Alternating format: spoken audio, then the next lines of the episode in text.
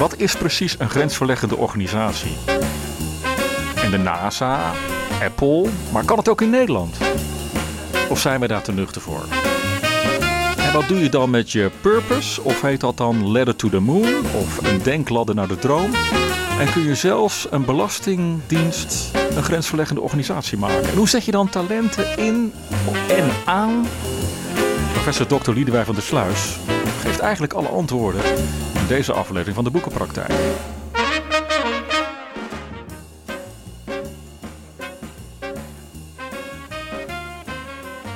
Welkom bij de Boekenpraktijk, de podcast van Management Boek.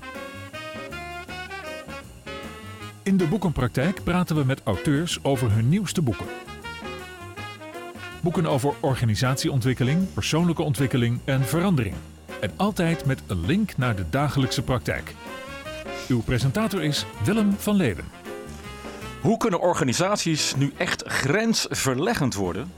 En wat zijn de succesvolle patronen daarbij? Dat is eigenlijk de kernvraag welke uitgebreid wordt beantwoord in het nieuwe boek Succespatronen, hoe organisaties grenzen verleggen van Liedewij van der Sluis. Professor Dr. Liedewij van der Sluis. Ze is een spraakmakende hoogleraar en inspirerende spreker en auteur op het gebied van strategisch talentmanagement en organisatieontwikkeling.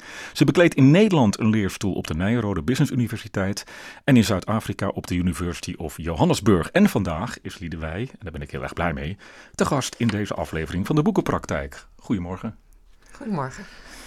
Ja, je zei het al eventjes, het is het eerste gesprek na de lancering van het boek. Dus um, ben je er een beetje zenuwachtig voor dan? Of, uh... Nee, niet zenuwachtig. Oh. Ik keek er erg naar uit, want het is toch fijn om te, met iemand anders te spreken die het boek niet geschreven heeft. En om te kijken van, ja, wat is er nou overgekomen? Ja. Hoe is het geland? Wat is er uitgehaald? Want iedereen die het leest, die zal het zijne uithalen of ja. jaren. Ja. Dus ik ben heel benieuwd wat jij eruit gehaald hebt. Nou, dat, dat, dat, zal ik proberen terug te geven in de vorm van een aantal vragen. Eerst maar even, hè, want het gaat natuurlijk over wat jij dan noemt grensverleggende organisaties. Maar wat is dat precies, een grensverleggende organisatie? Voor mij is een grensverleggende organisatie in dit boek gedefinieerd als een organisatie die denkt het kan wel, wat heel veel andere organisaties denken dat niet kunnen. Dus zij denken groot, ze denken anders, ze denken in, in mogelijkheden. Uh, dus ze laten zich niet weerhouden van allerlei uh, hindernissen op de weg. Maar ze denken, ja, wij willen dit heel graag doen. Mm -hmm. En ook al zal het moeilijk zijn, we gaan het toch proberen. En we geloven er eigenlijk ook wel heel erg in dat wij dat kunnen. Heeft niet elke organisatie dat? Want anders heb je toch helemaal geen bestaansrecht, lijkt mij. Als je een organisatie bent die denkt, nou, we zijn iets aan het doen, maar we geloven er eigenlijk niet in. Nee, dat geloven in, in wat je doet is bij heel veel organisaties wel aanwezig, gelukkig inderdaad. Mm -hmm. Maar niet iedere organisatie hoeft grensverleggend te zijn. Soms heb je ook een overheidstaak en die taak moet je uitvoeren naar iedereen ja. geweten en zo goed mogelijk. En dan hoef je niet grensverleggend te zijn. Maar dit boek gaat over organisaties die echt denken, wij gaan iets doen wat nog nooit iemand gedaan heeft en wat Ja. ook geen organisatie nog bedacht heeft. Maar wij geloven in dat doel en, uh, en die weg daar naartoe. En uh, let's give it a try. Dus uh, zij gaan heel moedig voorwaarts, wat andere organisaties nog niet gedurfd of gedaan hebben. Heb je een voorbeeld? Nou, een organisatie wat ik in het boek aanhaal, ja. waar het eigenlijk allemaal mee begonnen is, is het voorbeeld van de NASA. Ja. En uh, dat heeft mij heel erg aangegrepen, ook omdat ik een paar keer daar ben geweest bij de NASA. Daar, daar bruist het van de energie. Je ziet de energie bij de mensen die daar werken, ja, gewoon uit de ogen spatten, bij wijze van spreken. Ja, vertel mij eens even, want je, je beschrijft de NASA wel, maar je beschrijft volgens mij niet dat je er ook geweest Nee. bent. Dus even een inkijkje. Je, je, je merkt ook gewoon, je voelt ook gewoon, zeg je dat, als je daar, daar bent, aan de mensen, dat er een, een, een grensverleggende energie is of zo? Ja. Ja, ja. Ja, Hoe voel je dat? Hoe merk je dat? Ja, een collega van mij op de London Business School, waar ik gewerkt heb, die, zei, die noemde dat wat dan in de lucht hangt, eh, de smell of the place. Oh, ja. En ik had eigenlijk nog nooit begrepen wat bedoelde hij daar nou mee. Dat was uh, Samantra Ghoshal, helaas is hij overleden, was hoogleraar ook organisatie en leadership op de London Business School. En um, bij de NASA in Florida, op die plant daar, uh, het is natuurlijk een immens uh, groot bedrijventerrein, uh, immens veel mensen die daar werken. Mm -hmm. Maar die, uh, ja, ze lopen ook snel en met gepaste tred en ambitieus. Dus je ziet het ook al aan de houding. Je ziet het aan de Ja. manier waarop zij kijken. Je hoort het ook aan de manier waarop zij over hun werk praten. Dat is heel groot voor Mm. hen. Uh, dus al die signalen, ja, die, die merken en die voel je daar. Nou zeg ik, nou zegt er gelijk een stemmetje in mijn hoofd. Ja, dat is Amerika, ja, dat is Apple, dat is NASA. Ja. Maar in Nederland zijn we daar te nuchter voor. Ja, dat klopt. Zo denken Nederlanders. Dus dat is een hele Nederlandse gedachte van je. Dus is, is zo'n zo'n zo'n zo'n zo'n inspirerende uh, collectieve ambitie van zo'n organisatie ook in Nederland dan wel mogelijk? Want je beschrijft bijvoorbeeld ook het circuit in Zandvoort. Ja, nou deze vraag wilde ik dus onderzoeken. Van, kan dit ook in Nederland? Want in Amerika werken mensen en, en die, die hebben dat dus bij de NASA destijds voor elkaar gekregen en zijn nog steeds grensverleggend bezig. Uh, en dat zijn mensen. En wij in Nederland zijn ook mensen. En wat zou nou het verschil zijn in die mensen? Of wat is dan het verschil in die organisaties? Hm. Dat vond ik fascinerend om te onderzoeken. Ook omdat dat mijn achtergrond is. Want, want, mensen maken uiteindelijk de organisatie groot of klein of kapot. Of juist heel, heel mooi. Ja. Jij focust je uh, met name ook op talentmanagement, toch? Ja, talent in de betekenis van de mensen in de organisatie. Ja, ja, De waardestukken. Want talent is al gedefinieerd als de waardestukken in de organisatie. Mm -hmm. Uh, dus uh, het antwoord op jouw vraag: van, kan dat in een Nederlandse organisatie ook het geval zijn? Die, die, die vibe, die, die spirit of enterprise. Uh, die, dat antwoord wilde ik graag goed kunnen geven en daarom heb ik dit onderzoek gedaan. En het antwoord is ja. Hm. En dat is een prachtig antwoord, want uh, wat betekent dat? Dat als je als mens iets wil, dan komt er iets los in mensen. En zeker als je dat in teamverband doen, ja. doet. En dan kun je elkaar op een positieve manier energie geven, zonder dat het jezelf iets kost. Want dat denken we in Nederland dan ook. Hè? Mm. Als je energie geeft, ja, dan raakt het toch een keer op. Nee, ja. Menselijke energie, dat is onuitputtelijk, dat is heel bijzonder. Dus totdat je er bent kun je ja, vanuit je voorstellingsvermogen heel veel doen. Daar ja. zit energie. En dan kun je met elkaar, bij wijze van spreken, dus uh, met een metafoor om dat te zeggen, uh, bergen verzetten. Ja, ja. En, en, en die energie die als het ware vrijkomt en die mensen in zich hebben, die boor je aan, als ik het zo mag zeggen, met jouw uh, patronen, met jouw succespatroon. Is dat wat je zegt? Zijn dat zeg maar middelen, manieren om die energie te, ja, aan te zetten? Ja, dus dat wilde ik weten. Van wat, wat is dat nou waardoor die energie vrijkomt? En die zeven patronen die heb ik gedestilleerd uit mijn onderzoek. Ja. Dus die heb ik eigenlijk opgevist uit de praktijk. Ja, dan laten we dus één nemen. Daar begint het boek ook mee. The Ladder to the Moon. Oftewel de denkladder naar de droom. Dat vind ik al... Dat, daar word ik al warm van. Maar ja, misschien zegt het iets over mij. Ik moest ook een beetje denken aan uh, Simon Sinek met zijn uh, Golden Circle. Hè, de, de why, de how en de what. Is dat hetzelfde?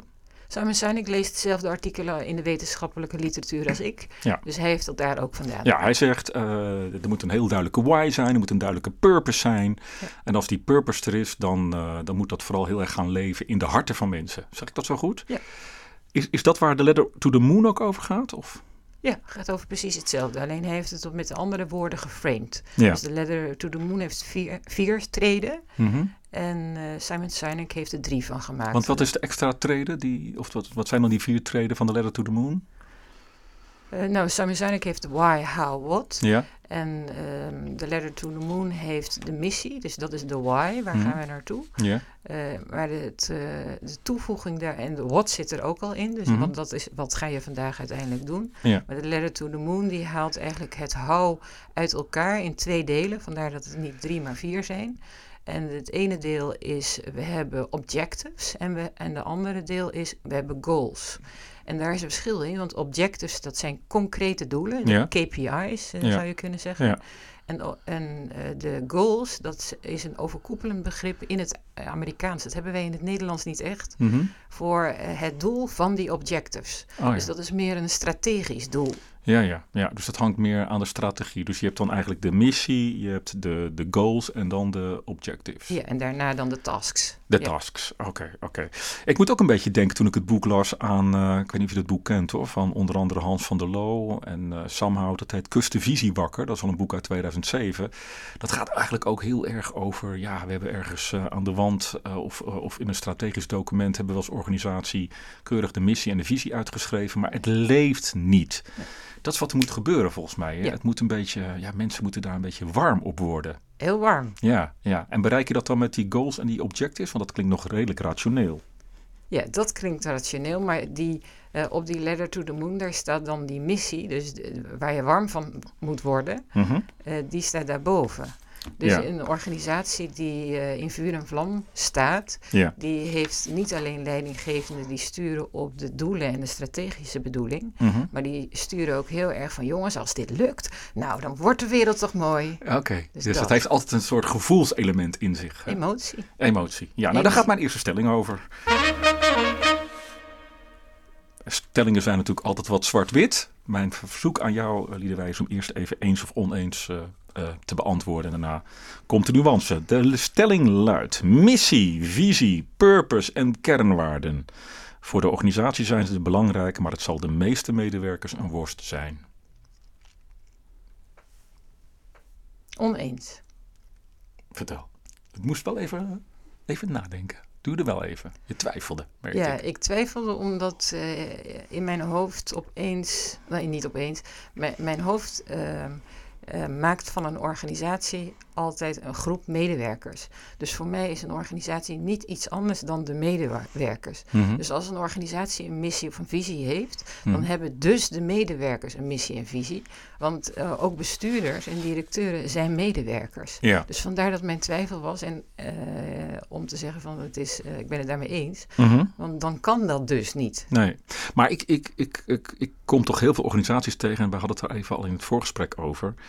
Even terug maar weer gewoon naar, naar, naar ons eigen landje. eh, dus in Nederland. Waar, waar ze juist daar heel erg mee worstelen om die missie aansprekend of om die purpose aansprekend te maken. Ja, klopt. Waardoor die gewoon niet leeft. Dus mensen zijn misschien wel geïnformeerd. Ze kennen al, daar moet je al heel veel geluk hebben, de, de missie uit hun hoofd of de purpose uit hun hoofd. Nee, Maar ze leven hem niet, ze doorleven hem niet. nee. Wat gaat daar dan niet goed? Nou, in Nederland hebben we een hele grote individualistische cultuur. Dus mensen zijn erg bezig met wat ben ik aan het doen en is dit werk iets voor mij en sta ik in mijn kracht. Ja. Dus heel erg me, myself en I. Eh, dat is heel anders dan in collectieve systemen en dus ook in organisaties waar het bruist van de energie. Want dan ben je niet met je ik bezig, maar dan ben je met het wij voor de maatschappij bezig. Ja. En daar zit het grote verschil. En juist in leiderschapsopleidingen, waar ik ook een rol in mag spelen, zijn wij eh, mensen aan het eh, leren om ook vooral als je leiding geeft aan je collega's. Het, te, eh, ja, te laten inzien van je bent samen de organisatie, dus je moet er samen ook wat van maken. Mhm.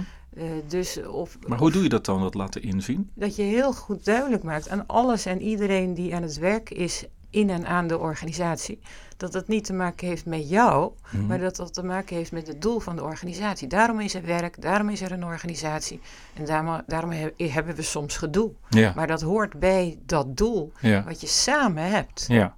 Maar even een voorbeeldje. Ik heb een, ehm, nou, een schoenenwinkelketen. En ehm, nou, hoe, re- hoe realiseer ik nou bij mijn winkelmedewerkers die bevlogenheid? Hè? Want de meeste winkelmedewerkers staan daar hè, vanuit dat ik-patroon, zeg maar, alleen maar om geld te verdienen. En zijn met hun eigen taakje en functie bezig. En zijn helemaal niet bezig met de missie van de keten. Nee. Hoe krijg ik dat in die mensen? Nou, wat, door wat ik net zei, door leiderschap te tonen. Mhm. Wat is leiderschap? Mensen meenemen naar jouw bedoeling. Ja. En waardoor die bedoeling niet jouw bedoeling alleen is, maar ook de bedoeling van de organisatie. Dus dat die mensen die schoenen staan te verkopen, niet denken wat ver- verdien ik hier per uur mee. Ja. Maar dat ze denken, nou als ik hier veel schoenen verkoop en, en de juiste schoenen aan de juiste mensen, dan gaan hier mensen de deur uit die dan de dag daarna een hele mooie dag hebben, waardoor de hele familie weer blij is, of waardoor de organisatie weer Ja. opknapt. Dus en dat, moet je- ik als leidinggevende eigenlijk, moet dat steeds, Ja. ja, ja hoe zou ik het zeggen, het communiceren. Ja. ja. tussen de oren krijgen. Ja, Ja, communicatie is heel belangrijk. Ja, ja, ja. En wat daar, mag ik misschien nog wat toevoegen? Wat daar dus bij hoort, is dat je het werk groter maakt dan het werk aan zich. Mhm. Want je bent dan, eh, als je eh, schoenen aan het verkopen bent, dus eigenlijk geen, niet alleen schoenen aan het verkopen, je bent ook levens aan het verbeteren, bij wijze van spreken. Maar dat is net hoe je het framet als eh, keten of als organisatie. Maar dat je het werk en de betekenis van het werk optilt naar het echte doel van schoenen verkopen. Ja, Want natuurlijk snapt iedereen dat je een schoen wil verkopen, maar misschien heb je al tien paar thuis. Dus waarom moet iemand anders nog een elfde paar kopen bij jou? ja. Nou, daar moet je een antwoord op hebben, want anders ben je dingen aan het doen waar je niet in gelooft. En dan koopt die consument ook dat elfde paar schoen niet. Nee, ik snap het, snap het. Ehm, ik sprak van de week iemand en die had het over de KLM. En die hebben hun missie aangepast of hun purpose aangepast. En die purpose luidt nu als volgt. Creating memorable experiences on the planet we care for. Fantastisch. Ja, dat is dan zo'n voorbeeld van hoe het moet. Die hebben het begrepen. Ja, ja, Ja. ja, ja. Want dan gaat het ook over ehm, dat je je, je, je purpose eh, aanpast aan, aan wat er misschien wel leeft in de maatschappij. Hè. Er is, als je kijkt naar vliegen, is er natuurlijk mm, het milieu is een issue, vliegschaamte. En ze hebben dat laatste deel, hè, On the Planet We Care For, of We Care For, hebben ze eh, toegevoegd. Dat is Ja. dan ook geactualiseerd. Is dat ook mogelijk dat je zegt van, kijk vooral steeds naar wat er in die maatschappij gebeurt en pas daar je purpose op aan? Ja. Ja, en, en bedenk ook wat je wilt doen in deze wereld, hoe je je bestaansrecht kunt gerecht- rechtvaardigen. Mhm. Wat ik heel mooi vind in deze nieuwe purpose van KLM, is het eerste woordje. Dat zullen veel mensen niet lezen. Creating? Creating, dat heeft te maken met er wat van maken. Ja, ja. Daar zit een, een creatief eh, en dus een maakbaar denkbeeld achter. En dat hebben grote organisaties eigenlijk allemaal. ja. Dus daar kunnen heel veel andere organisaties ook van. Dit, dit komt uit eh, echt eh, het boekje, zullen we maar zeggen. ja, Ja, ja, is goed over nagedacht. Vertrouwen is ook een zeer belangrijke krachtbron hè, voor, voor grensverleggende organisaties. hè. Dat gaat over hoe mensen vooral eh, ten opzichte van elkaar, met elkaar willen en kunnen samenwerken. De bevlogenheid in de interactie, zeg maar. Daar gaat mijn volgende stelling over. Veel organisaties slaan door in hun aandacht voor sfeer, veiligheid en vertrouwen, waardoor de zakelijkheid en de realisatiekracht onder druk staat.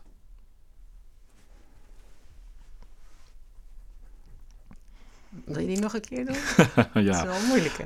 Veel organisaties slaan door in hun aandacht voor sfeer, veiligheid en vertrouwen, waardoor de zakelijkheid en realisatiekracht onder druk staat. Nee, daar ben ik het niet mee eens. Vertel. Ehm, veel organisaties, juist nu, eh, in, dit, eh, ehm, eh, in deze periode met veel tegenwind, economische zware tijd, Ja. veel ja, guurheid zit er in organisaties. Daar wordt juist heel veel aandacht besteed nu aan de zakelijkheid van de organisatie. Je merkt het ook aan stakingen en veel medewerkers die toch wel klagen of juist overstappen naar een andere organisatie of voor zichzelf beginnen. Eh, dus eh, dat het fijn, eh, warm en gezellig is met veel vertrouwen in de organisatie, dat zie ik juist niet zozeer terug. Vandaar Oh, mijn nee. oneens. Ja, ja, we zouden misschien wat meer juist aan die sfeer en dat vertrouwen moeten doen. Is dat wat je zegt? Nou, ik bedoel eigenlijk een balans tussen beide, want een, een werksituatie en een arbeidsrelatie is altijd zowel zakelijk als ook emotioneel. Mhm. Dus er zit ook een mentale kant aan. Mhm. Eh, dat is in het verleden eh ver ont, ontacht schuim. Toen was er veel aandacht voor een zakelijke, de Mhm. zakelijke kant van arbeidsrelaties. Daarna kwam er heel veel aandacht van het moet wel leuk zijn, want eh, ja, werken is een belangrijk onderdeel van je leven. Dus laten we het zo leuk, warm en fijn maken als mogelijk. Great Place to Work en al die organisaties kwamen toen Ja. in opkomst. Maar nu eh, zijn veel organisaties juist op zoek naar zowel de zakelijke kant van het zijn van een organisatie, als ook de mentale kant. Want ja, je kan mensen niet kopen en je kan hun productiviteit ook niet kopen. nee. Dat Met machines wel, met mensen nog steeds niet.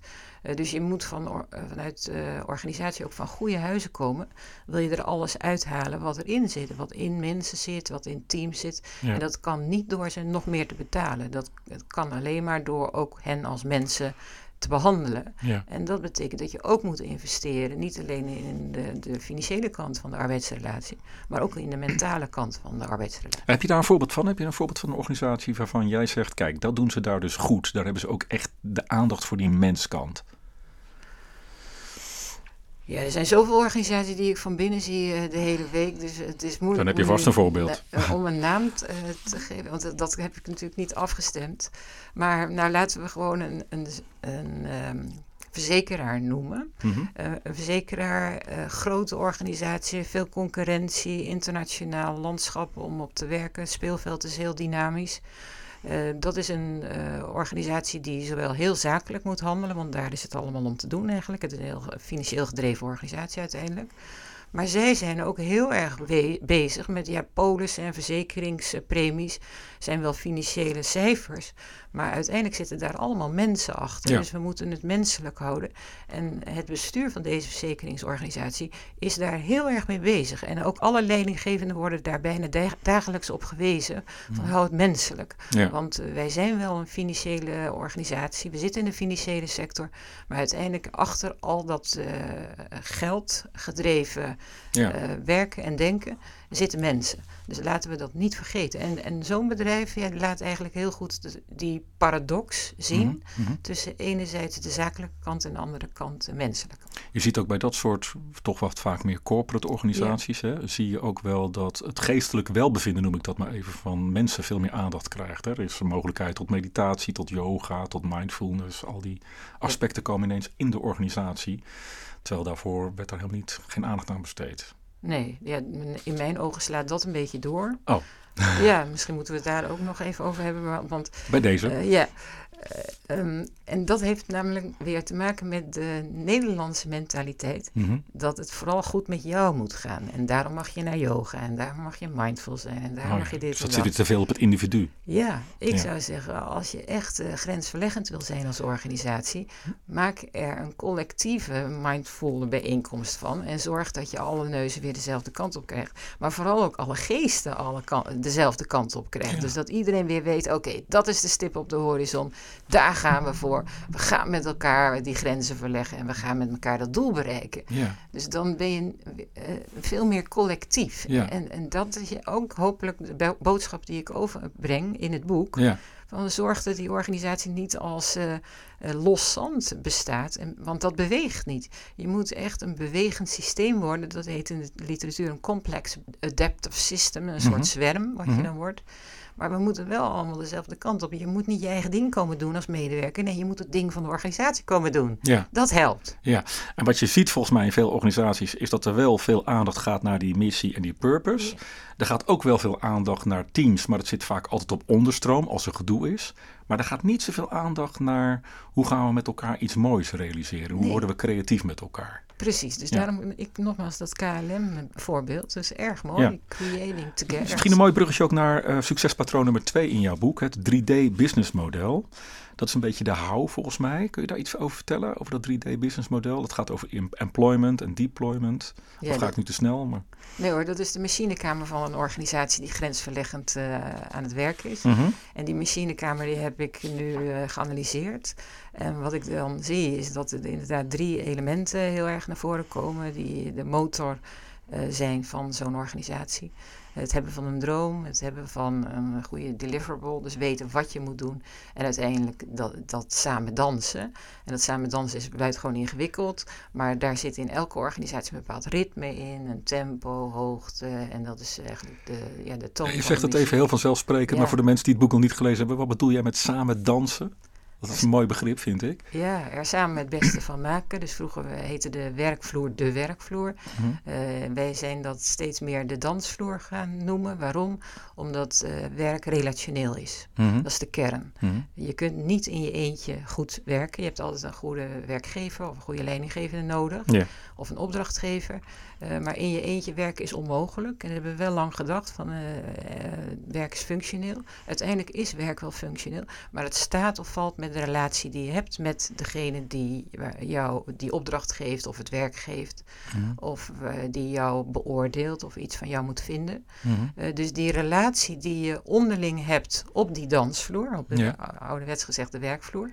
Uh, die is cruciaal. Vandaar dat we er uh, het begrip dans aan gekoppeld hebben. Want een dans doe je ook altijd samen. En uh, ook al dans je alleen, dan ben je afhankelijk van de muziek die er draait, de, het licht die er staat of niet. Of misschien moet je in donker dansen soms ja. in een organisatie. Maar de afhankelijkheid van goed werken ja. wordt heel nadrukkelijk aangegeven met het begrip dans. Ja. Ik vind het echt een hele mooie metafoor. En ik vind dat deze metafoor persoonlijk wel wat meer nog uitgelicht mag worden in organisaties. Hè? Dat we veel meer met elkaar onderzoeken, zijn we wel op de dansvloer aan het dansen met elkaar. Ja. ja. Ja, ja. Een organisatie die dit ook vond, waar ik het verhaal heb verteld, is Pink. En dat wil ik graag als voorbeeld noemen. Ja. Want zij zijn een beetje doorgeslagen. Ze hebben nu ook een danser, een professionele danser ingehuurd om hun organisatiecultuur uh, naar een volgend niveau te tillen. Dat is natuurlijk een groot compliment voor mij, ook als bedenker van dit concept. Maar je ziet wel dat die organisatie daardoor in beweging komt, gaat leven, bruist ook mm -hmm. van de energie. Uh, daardoor wordt het makkelijker om vacatures ook te vullen, mensen aan de organisatie te binden. Dus dat is een heel mooi voorbeeld van een organisatie die de lessen uit dit boek al op heeft uh, ja. gepakt. Ja, mooi, mooi. Um, dan heb je het ook nog over mindset. Mindset 3.0 heb jij het over. Uh, wat is dat? Ja, dat is een, een, begrip wat gaat over wij zijn samen de organisatie, omdat wij samen geloven in de bedoeling van deze organisatie. Mm. Dus dat is een overtreffende trap van uh, ik en, en uh, ik was, het ik-denken was het, uh, de mindset 1.0. Mm de, de, mindset 2.0, dat ging veel meer over wij als organisatie en hebben wij het fijn, warm en gezellig. Ja. En mindset 3 is, we gaan er samen wat van maken, want we geloven erin. Dus dan is het niet altijd leuk en fijn. Mhm. En het is ook niet altijd een plezierige werkdag die je dan hebt met een mindset 3.0. Mhm. Maar dat is meer wat we in de topsport altijd zien. Is uh, af en toe moet je pijn lijden om een doel te bereiken. Ja. Dus dan moet je door die pijn heen om ja, te doen. Zijn wij bereid om pijn te lijden? Nou, in Nederland dus niet zo. Nee. Nee, we komen er iets goed vanaf hè, als Nederland. We zitten te veel in Mindset 2.0, denk ik nog als organisatie. Ja, we moeten niet alle Nederlanders over één kam scheren, maar wij zijn wel gewend om erg in het ik te denken. Mhm. En dat heeft natuurlijk ook een historische achtergrond. Maar ja, tegelijkertijd zijn we wel heel erg bijvoorbeeld bezig met wat we dan noemen zelfsturende teams. Ja. Heeft zo'n zelfsturend team eigenlijk niet per definitie een Mindset 3.0 nodig? Hoe kun je anders eigenlijk zelfsturend zijn? Ja, als team heb je dan een mindset 3.0, mhm. maar in een organisatie heeft dat dan toch wel een risico met zich, brengt met, zich met ze mee. Want uh, in een organisatie moet je niet teams hebben die zelfsturend en eigenlijk optimaal functioneren. Die teams moeten optimaal bijdragen aan de bedoeling van de organisatie. Ja. Uh, dus, uh, en daar zie je het vaak fout gaan, hè? Ja. ja dan zie je dat het helemaal niet meer ingekaderd is. Nee, dus dan gaan ze hun eigen doelen... Ja. ja. En dan kom je misschien weer op dat niveau van leidinggevende... dat ze veel duidelijker die richting met zo'n team uitzetten... en dat dus kaderen. Ja, en stroomlijnen ook. Ja, ja. Um, talentmanagement, daar ben jij natuurlijk van. Um, wat ik heel mooi vind, is dat je in het boek praat je over inzetten en aanzetten. Vind ik wel mooie termen. Uh, dat maakt het ook gewoon een beetje, dat blijft een beetje hangen bij mij, merk ik. Uh, zegt misschien waarschijnlijk ook iets over mijn geheugen. Maar um, kun je daar iets meer over zeggen? Want dat is eigenlijk ook een beetje gerelateerd aan dat succespatroon van de Future Fit Matrix, zoals jij dat noemt. Um, inzetten, dat snap ik. Hè. Je moet de juiste mensen werven en selecteren. Maar het aanzetten, dat, dat vind ik wel een dimensie die jij met name toevoegt in het boek. Wat bedoel je daarmee? Um, het inzetten kost geld, hè, want uh, als je mensen inzet, dan uh, ja, huur je mensen in om een bijdrage te komen leveren aan de bedoeling van de organisatie. Dus dat is niet zo ingewikkeld als je ze kan vinden en als je geld hebt. Uh, maar het aanzetten van mensen, zoals ik in het begin ook al zei, dat is veel moeilijker, want er zit geen knop op mensen. Nee. Dus je moet van goede huizen komen als leidinggevende of als organisatie als geheel, om mensen ook echt optimaal te laten bijdragen aan de organisatie. Mm. En dat is een heel moeilijk vak. Want dan moet je mensen bespelen, je, je moet ze verleiden om alles te geven aan de organisatie. En niet uh, om vier uur al te denken van nou vanavond ga ik allemaal leuke dingen doen en ik zit van nu op mijn werk mijn tijd nog even uit. Uh, dus dat is uh, die, die stap die organisaties kunnen maken als zij deze inzichten tot zich nemen. Maar dan kom je eigenlijk weer een beetje op die leidinggevende die daar ja. dat verleiden, de, de, de, een soort belangrijke rol in dat verleiden heeft. Ik vind verleiden prettiger klinken dan bespelen hoor. Dat heeft iets manipulatiefs, vind ik dat bespelen. Maar of zeg, ja. Ja, uh, kijk, de woorden die je daarvoor gebruikt is, eh, zijn heel subjectief hoe ja. dat voelt natuurlijk. Het gaat om iets met mensen doen zodanig dat ze nog meer bijdragen aan de organisatie. Ja. Dus beïnvloeden, motiveren, inspireren. Dat zijn de positieve termen voor hetzelfde. Ja, He, want je had het net ook al over die leidinggevende, dat je daar ook trainingen uh, in begeleidt. Dat je die mensen ook naar een bepaald type leiderschap toebrengt, waar, waar, waardoor je dit realiseert. Um, als ik eens meeloop met zo'n leidinggevende op een dag, wat zie ik wat zie ik hem of haar dan doen waardoor dit lukt, waardoor dit verleiden lukt? Uh, heel veel in contact staan met de collega's. Hen ook als collega zien. Mm -hmm. uh, dus als volwassene, als, uh, als volwaardige collega. Waar het misgaat is als leidinggevenden zich hoger plaatsen in hun denken dan de medewerkers of mijn mensen. Dat soort uitspraken, dat zijn altijd van die red flags bij mij. Hmm. Uh, dus als je het hebt over uh, deze leidinggevenden, die geven aandacht aan collega's. Die zijn er voor collega's, die vragen aan collega's, hoe gaat het met je? Wat kan ik voor je doen om jou nog beter te laten functioneren? Uh, van weet je nog, waar zijn we mee bezig? En vind je dat ook zo leuk? En het gaat lukken, denk je ook niet? Dus in contact staan met mensen, maar ook veel van hen verwachten. Dus je mag best veel van uh, je collega's verwachten, want uh, dat doet hen goed. Hmm. Dan denken ze, oh, er wordt in mij geloofd. Ze, ze verwachten echt iets van mij. Nou, dus er zijn eigenlijk twaalf ingrediënten van dat soort type leiderschap. Zuurstofrijk leiderschap noem ik dat. Waardoor deze leidinggevenden hun collega's kunnen aanzetten. Ja. En uh, dat werkt heel erg. Ze zijn wel sporadisch te vinden, deze mensen volgens mij, hè, als je praat over talenten. Nou, het goede nieuws is, dit soort leiderschap kun je leren. En er is één grote voorwaarde voor uh, aanwezig en dat is, je moet van je collega's houden op de manier van, ja, wij zijn samen de organisatie hmm. en uh, we horen bij elkaar en we gaan ervoor en we helpen elkaar. Ja. Bij Netflix was dat een van de eerste organisaties waar ze dat heel nadrukkelijk ook op de agenda hebben gezet. Maar je zegt, je kunt het leren, maar moet er niet ook een soort van innerlijke drive al aanwezig zijn om, om die vlam als in jezelf te voelen en die over te willen brengen naar anderen? Uh, ja, maar alle mensen worden geboren met die vlam. Vind ik altijd een hele hoopvolle boodschap. Ja. Want dat is levenskracht. Ja. Dus dat zit in iedereen die leeft. Ja. Als je leiding geeft aan je collega's, heb jij die verantwoordelijkheid gekregen. Mhm. Van andere mensen die dachten, ga jij maar leiding geven. dus het zijn van een leidinggevende is ook een verantwoordelijkheid ten opzichte van de organisatie die in jou gelooft als iemand die je collega's kan aanzetten. Ja. Dus dan is het niet zo van, ja, ik, ik kan het niet, dus ik ga het niet doen. Nou, je belooft dat je het gaat doen, dus je zorgt maar dat je het gaat doen. Dat klinkt, klinkt wat streng, maar als je mensen daarop aanspreekt, dan helpt dat een organisatie heel erg. Oké, dus dat vraagt ook wel dat je een beetje die strenge aanspreekcultuur mag introduceren. Dat je mensen daar echt op, op, op spiegelt. Ja, zakelijk. Ja, ja. we zijn een organisatie. Ja. Er gaat veel geld in mensen in deze organisatie om. Dan ga ik even naar de overheid. Uh, kan een overheidsorganisatie ook een grensverleggende organisatie zijn? Uh, ja, als zij zelf nadenken over hoe kan het beter, ook al heeft nog niemand dat bedacht voor hen, dan kan dat zeker. Hm. Ja. ja, ja, ja. Want dan kom ik misschien even op de derde stelling. Veel organisaties hebben een te laag of geen out-of-sync beleid, waarbij ze gericht werken aan uitstroom van mensen die niet meer functioneren volgens de visie en doelstellingen van deze organisatie. De stelling veronderstelt dat we te lang mensen op hun plek laten zitten en dat we te weinig doen aan uitstroom van mensen die niet functioneren. Daar ben ik het wel mee eens. Ja. ja. Hoe komt dat? Uh, omdat heel veel managers te lief zijn misschien dit ook moeilijk vinden, elkaar aanspreken. En omdat heel veel managers ehm, zelf ook uh, moeite hebben om de organisatie en de collega's als ehm, zakelijke partners te zien. Hmm, ja, ja.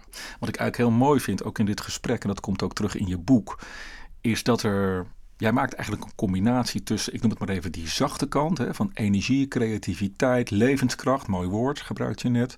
Maar ook wel die harde zakelijke kant. Hè? Van um, ja, laat mensen niet escapen, laat mensen niet wegkomen met ik ga toch wel weer van mijn eigen dingetje doen. Dus die aanspreekcultuur, dat ook misschien wel beoordelen op hun, hun collectieve bijdrage en hun creativiteit. Zeg ik dat goed? Ja, dat klopt. Ik ben opgeleid als econoom. Mhm. Dus ik kijk ook altijd naar organisaties uh, als een economisch systeem. Ja. Waarin mensen een van de grootste kostenposten zijn. Mhm. uh, want dat is ja, de basis van een economie, economisch systeem als een organisatie. Uh, dus dat klopt, die zakelijkheid, maar ook die, die warmte die er in mensen zit en ook tussen mensen kan zijn, uh, dat boeit mij enorm. Ja. Terwijl ik dit boek aan het lezen was en dit gesprek aan het voorbereiden was, stond er gisteren als kop op de NRC: Herstel toeslagenschandaal loopt vast door angstcultuur en chaos. Het is nog steeds een zootje bij onze Belastingdienst. Het gaat dan over een onveilige werksfeer bij de afdeling die binnen de uitvoeringsorganisatie Herstel Toeslagen de bezwaren behandelt, met als gevolg een grote uitstroom van medewerkers. Jij focust in je boek ook heel erg op het HR-beleid. Wat heeft zo'n belastingdienst nou te doen als het gaat om een grensverleggende organisatie te worden, in plaats van wat ik dan toch wel zie als een verwaarloosde organisatie? Met een angstcultuur. Uh, nou, ik weet toevallig iets meer van deze afdeling, omdat ik daar ook zijdelings bij betrokken ben geweest. Um, dus ik weet dat deze, dit begrip angstcultuur, dat is natuurlijk ook weer een frame nu, wat bovenaan de kop Ja. staat. Dat, dat is, helpt niet. Dus media misschien die dat... eh, Ja, ja. dus we moeten daar niet eh, op blind staren, denk ik. Er gebeuren daar, weet ik, eh, goede dingen. eh, omdat, eh, maar, maar goed, laat ik een antwoord geven op uw vraag. Ja. Ehm, eh, het aanspreken van je collega's. Kan angstig zijn. Je kan ook zeggen, het aanspreken van collega's is eh, een zakelijk onderdeel van het zijn van een organisatie. Ja. Dus dit is framing.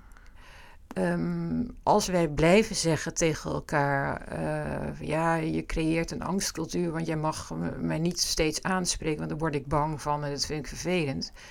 Ja, dan moet je misschien niet gaan werken in een organisatie, want dat is wel onderdeel van de organisatie. Het is niet iets vrijblijvends wat je komt doen. Nee. Dus er hoort ook een verantwoordelijkheid bij werknemer zijn. Ja. En dat hoort dus ook bij een leidinggevende zijn, want dat is ook een werknemer.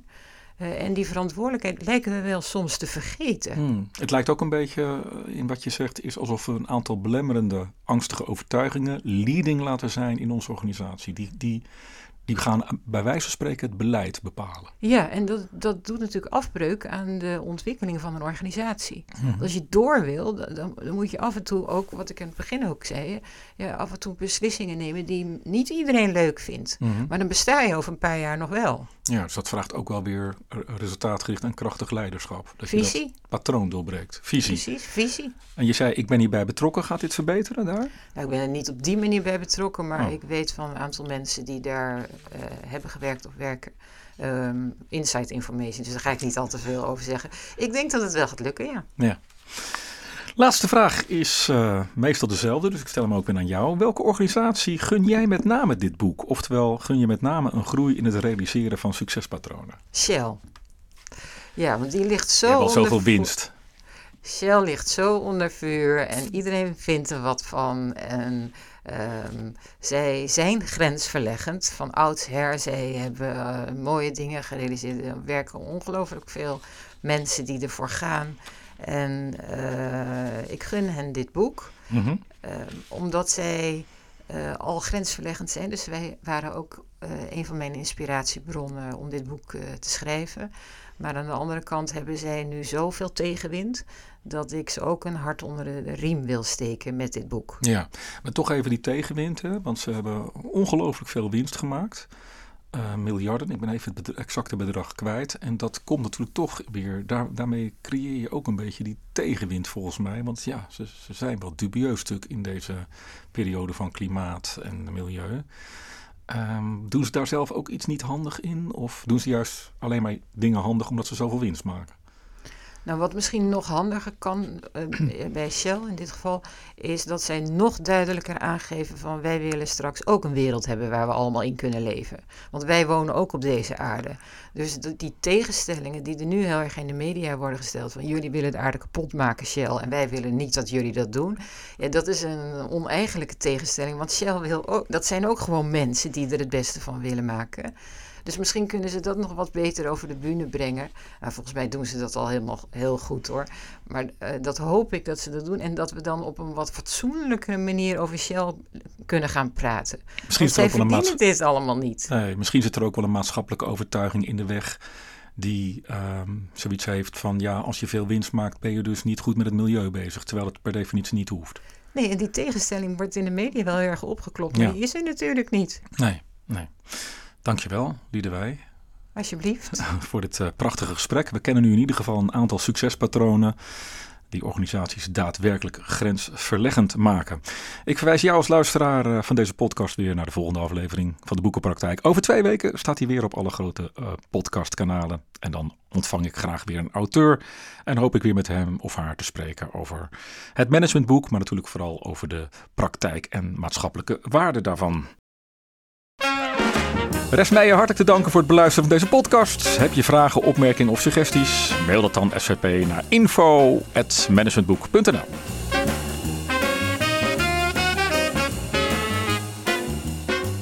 Tot zover de praktijk van boeken.